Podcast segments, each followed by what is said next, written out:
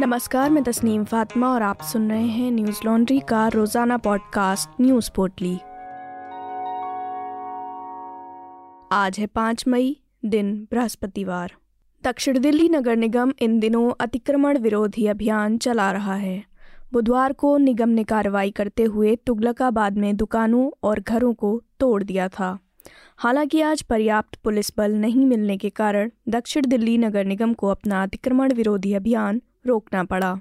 दरअसल, निगम यहाँ के शाहीन बाग कालिंदी कुंज जामिया नगर और श्रीनिवासपुरी में अतिक्रमण विरोधी अभियान चलाने की तैयारी कर रहा था। हालाँकि, दिल्ली पुलिस ने सुरक्षा बल नहीं दिया, जिसके बाद अभियान शुरू नहीं हुआ।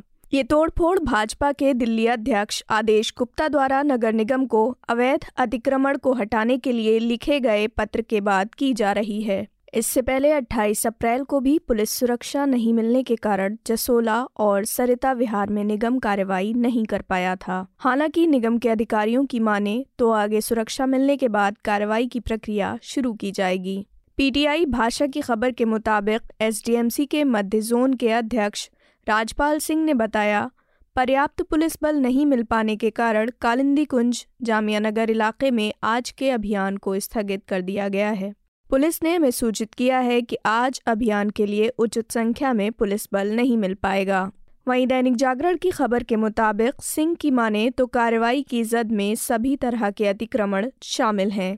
पहले चरण में ये कार्रवाई चार मई से लेकर तेरह मई तक चलेगी। जल्द ही अगले चरण के लिए एक एक्शन प्लान तैयार किया जाएगा।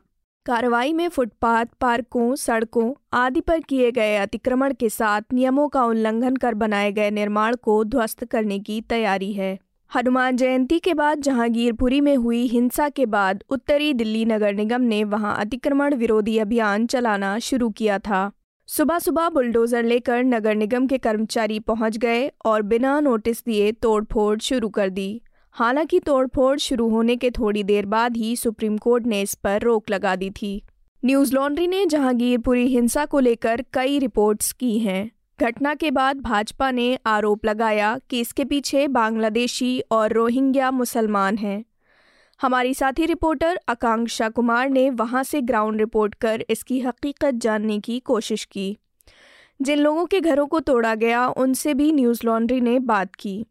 बता दें कि ग्राउंड रिपोर्टिंग के लिए संसाधनों की ज़रूरत होती है और आप जानते हैं कि न्यूज़ लॉन्ड्री किसी से विज्ञापन नहीं लेता। हम आपके सहयोग से काम करते हैं। न्यूज़ लॉन्ड्री को अपना सहयोग दें और मीडिया को आज़ाद रखने में अपनी भूमिका निभाएँ। प्रशांत किशोर ने ऐलान किया है कि 2 अक्टूबर को वो बिहार में तीन हज़ार किलोमीटर की पदयात्रा करेंगे। साथ ही उन्होंने ये भी कहा कि लालू यादव और नीतीश कुमार की 30 साल से भी ज़्यादा की हुकूमत के बाद भी बिहार पिछड़ा राज्य है। अगर बिहार को आगे बढ़ाना है तो सबको आगे आना होगा। इसके लिए नई सोच और नए प्रयासों की ज़रूरत है। इससे पहले ट्विटर पर प्रशांत किशोर ने अपनी सियासत की नई पारी बिहार से शुरू करने का इशारा दिया था। हालाँकि उन्होंने अपनी प्रेस कॉन्फ्रेंस में नई सियासी पार्टी का ऐलान नहीं किया, लेकिन ये ज़रूर कहा, फ़िलहाल कोई राजनीतिक पार्टी बनाने नहीं जा रहा हूँ, लेकिन मैं सत्रह हज़ार लोगों से बात करूँगा। अगर इस स्थिति में सभी लोग पार्टी बनाने के लिए तैयार होते हैं तो फिर पार्टी बनाने पर विचार किया जाएगा। लेकिन वो पार्टी सिर्फ़ मेरी नहीं होगी, बल्कि उन सभी लोगों की होगी जो इसमें योगदान करेंगे। आगे प्रशांत किशोर ने अपनी प्रेस कॉन्फ्रेंस में कहा कि आने वाले 10 से 15 सालों में अगर बिहार में बदलाव लाना है तो जिन रास्तों पर बिहार चल रहा है, उससे नहीं पहुँच सकते। इसके लिए नई सोच और नई कोशिशों की ज़रूरत है। कोई भी व्यक्ति ये दावा नहीं कर सकता कि ये सोच और नई प्रयास की क्षमता किसी एक व्यक्ति के पास है। बिहार के हर नागरिक को आगे आने की ज़रूरत है, तभी जाकर प्रदेश की स्थिति सुधरेगी। अपनी प्रेस कॉन्फ्रेंस में प्रशांत किशोर ने कांग्रेस को लेकर भी टिप्पणी की। मीडिया से बात करते हुए उन्होंने कहा कि कांग्रेस को ये तय करने की ज़रूरत है कि वे आगे कैसे काम करना चाहते हैं। कांग्रेस को किसी प्रशांत किशोर की ज़रूरत नहीं है। पार्टी के पास कई सक्षम लोग हैं। वे जानते हैं कि उन्हें किस तरह काम करना है। प्रशांत किशोर के राजनीतिक करियर की बात करें तो वे 2014 में मोदी सरकार को सत्ता में लाने की वजह से चर्चा में आए थे। उन्हें एक बेहतरीन चुनावी रणनीतिकार के तौर पर जाना जाता है। हमेशा से वो पर्दे के पीछे रहकर अपनी चुनावी रणनीति को अंजाम देते आए हैं। परिसीमन आयोग ने केंद्र शासित जम्मू कश्मीर के विधानसभा क्षेत्रों में परिसीमन पर गुरुवार को अपनी अंतिम रिपोर्ट जारी कर दी।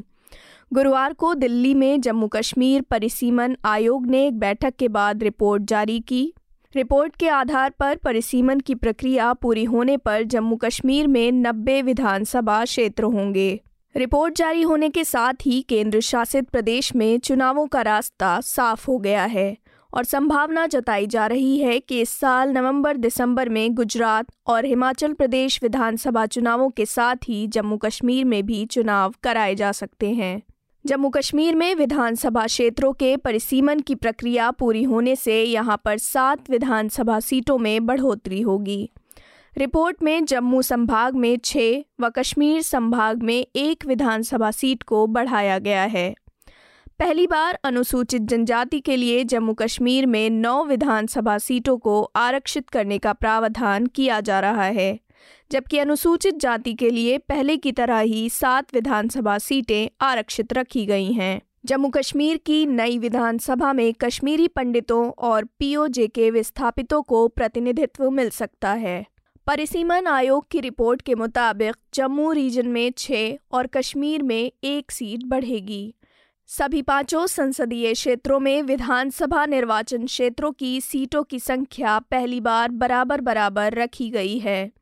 हर लोकसभा सीट में विधानसभा की 18 सीटें होंगी। सैतालीस सीटें कश्मीर संभाग में और 43 सीटें जम्मू संभाग में होंगी।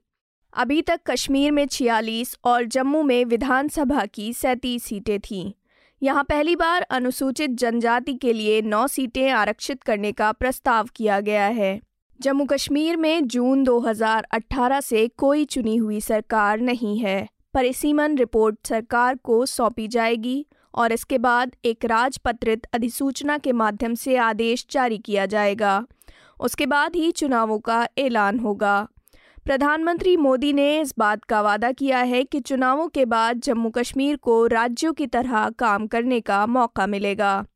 ये पैनल सरकार ने मार्च 2020 में बनाया था। इसकी हेड सुप्रीम कोर्ट की पूर्व जज रंजना प्रकाश देसाई थीं। इसके अलावा chief election commissioner Sushil Chandra और deputy election commissioner Chandrabhushan Kumar इस पैनल में शामिल थे।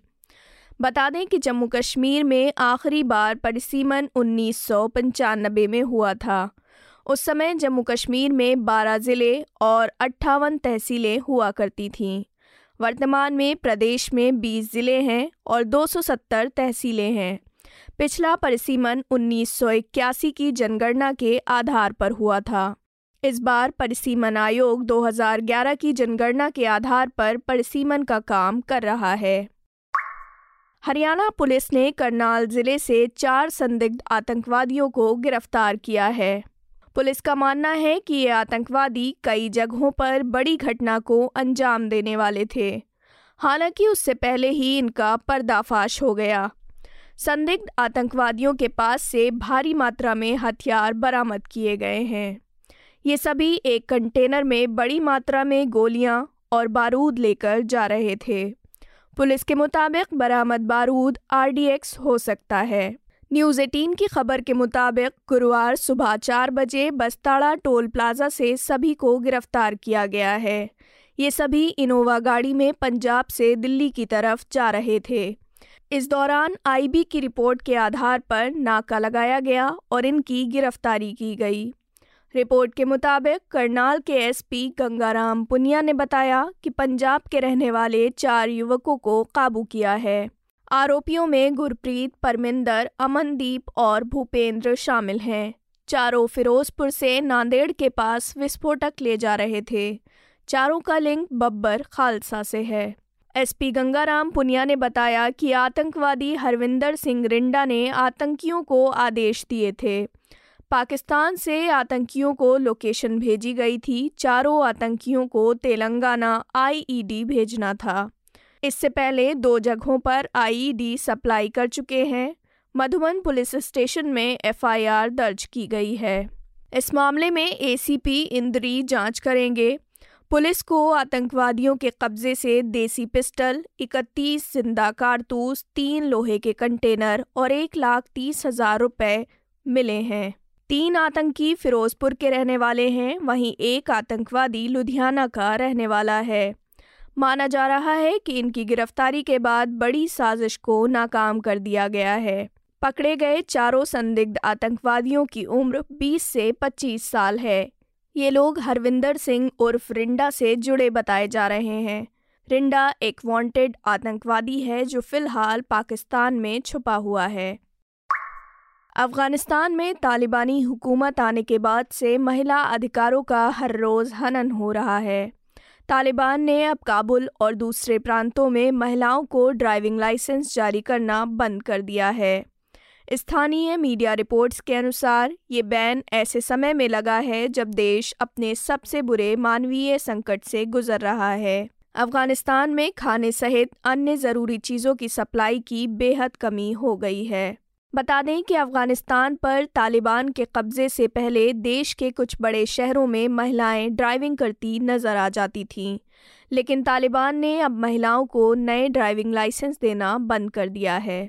एनडीटीवी की खबर के मुताबिक, पिछले साल अगस्त में तालिबान के सत्ता में आने के बाद मानवाधिकार संकट बढ़ रहा है।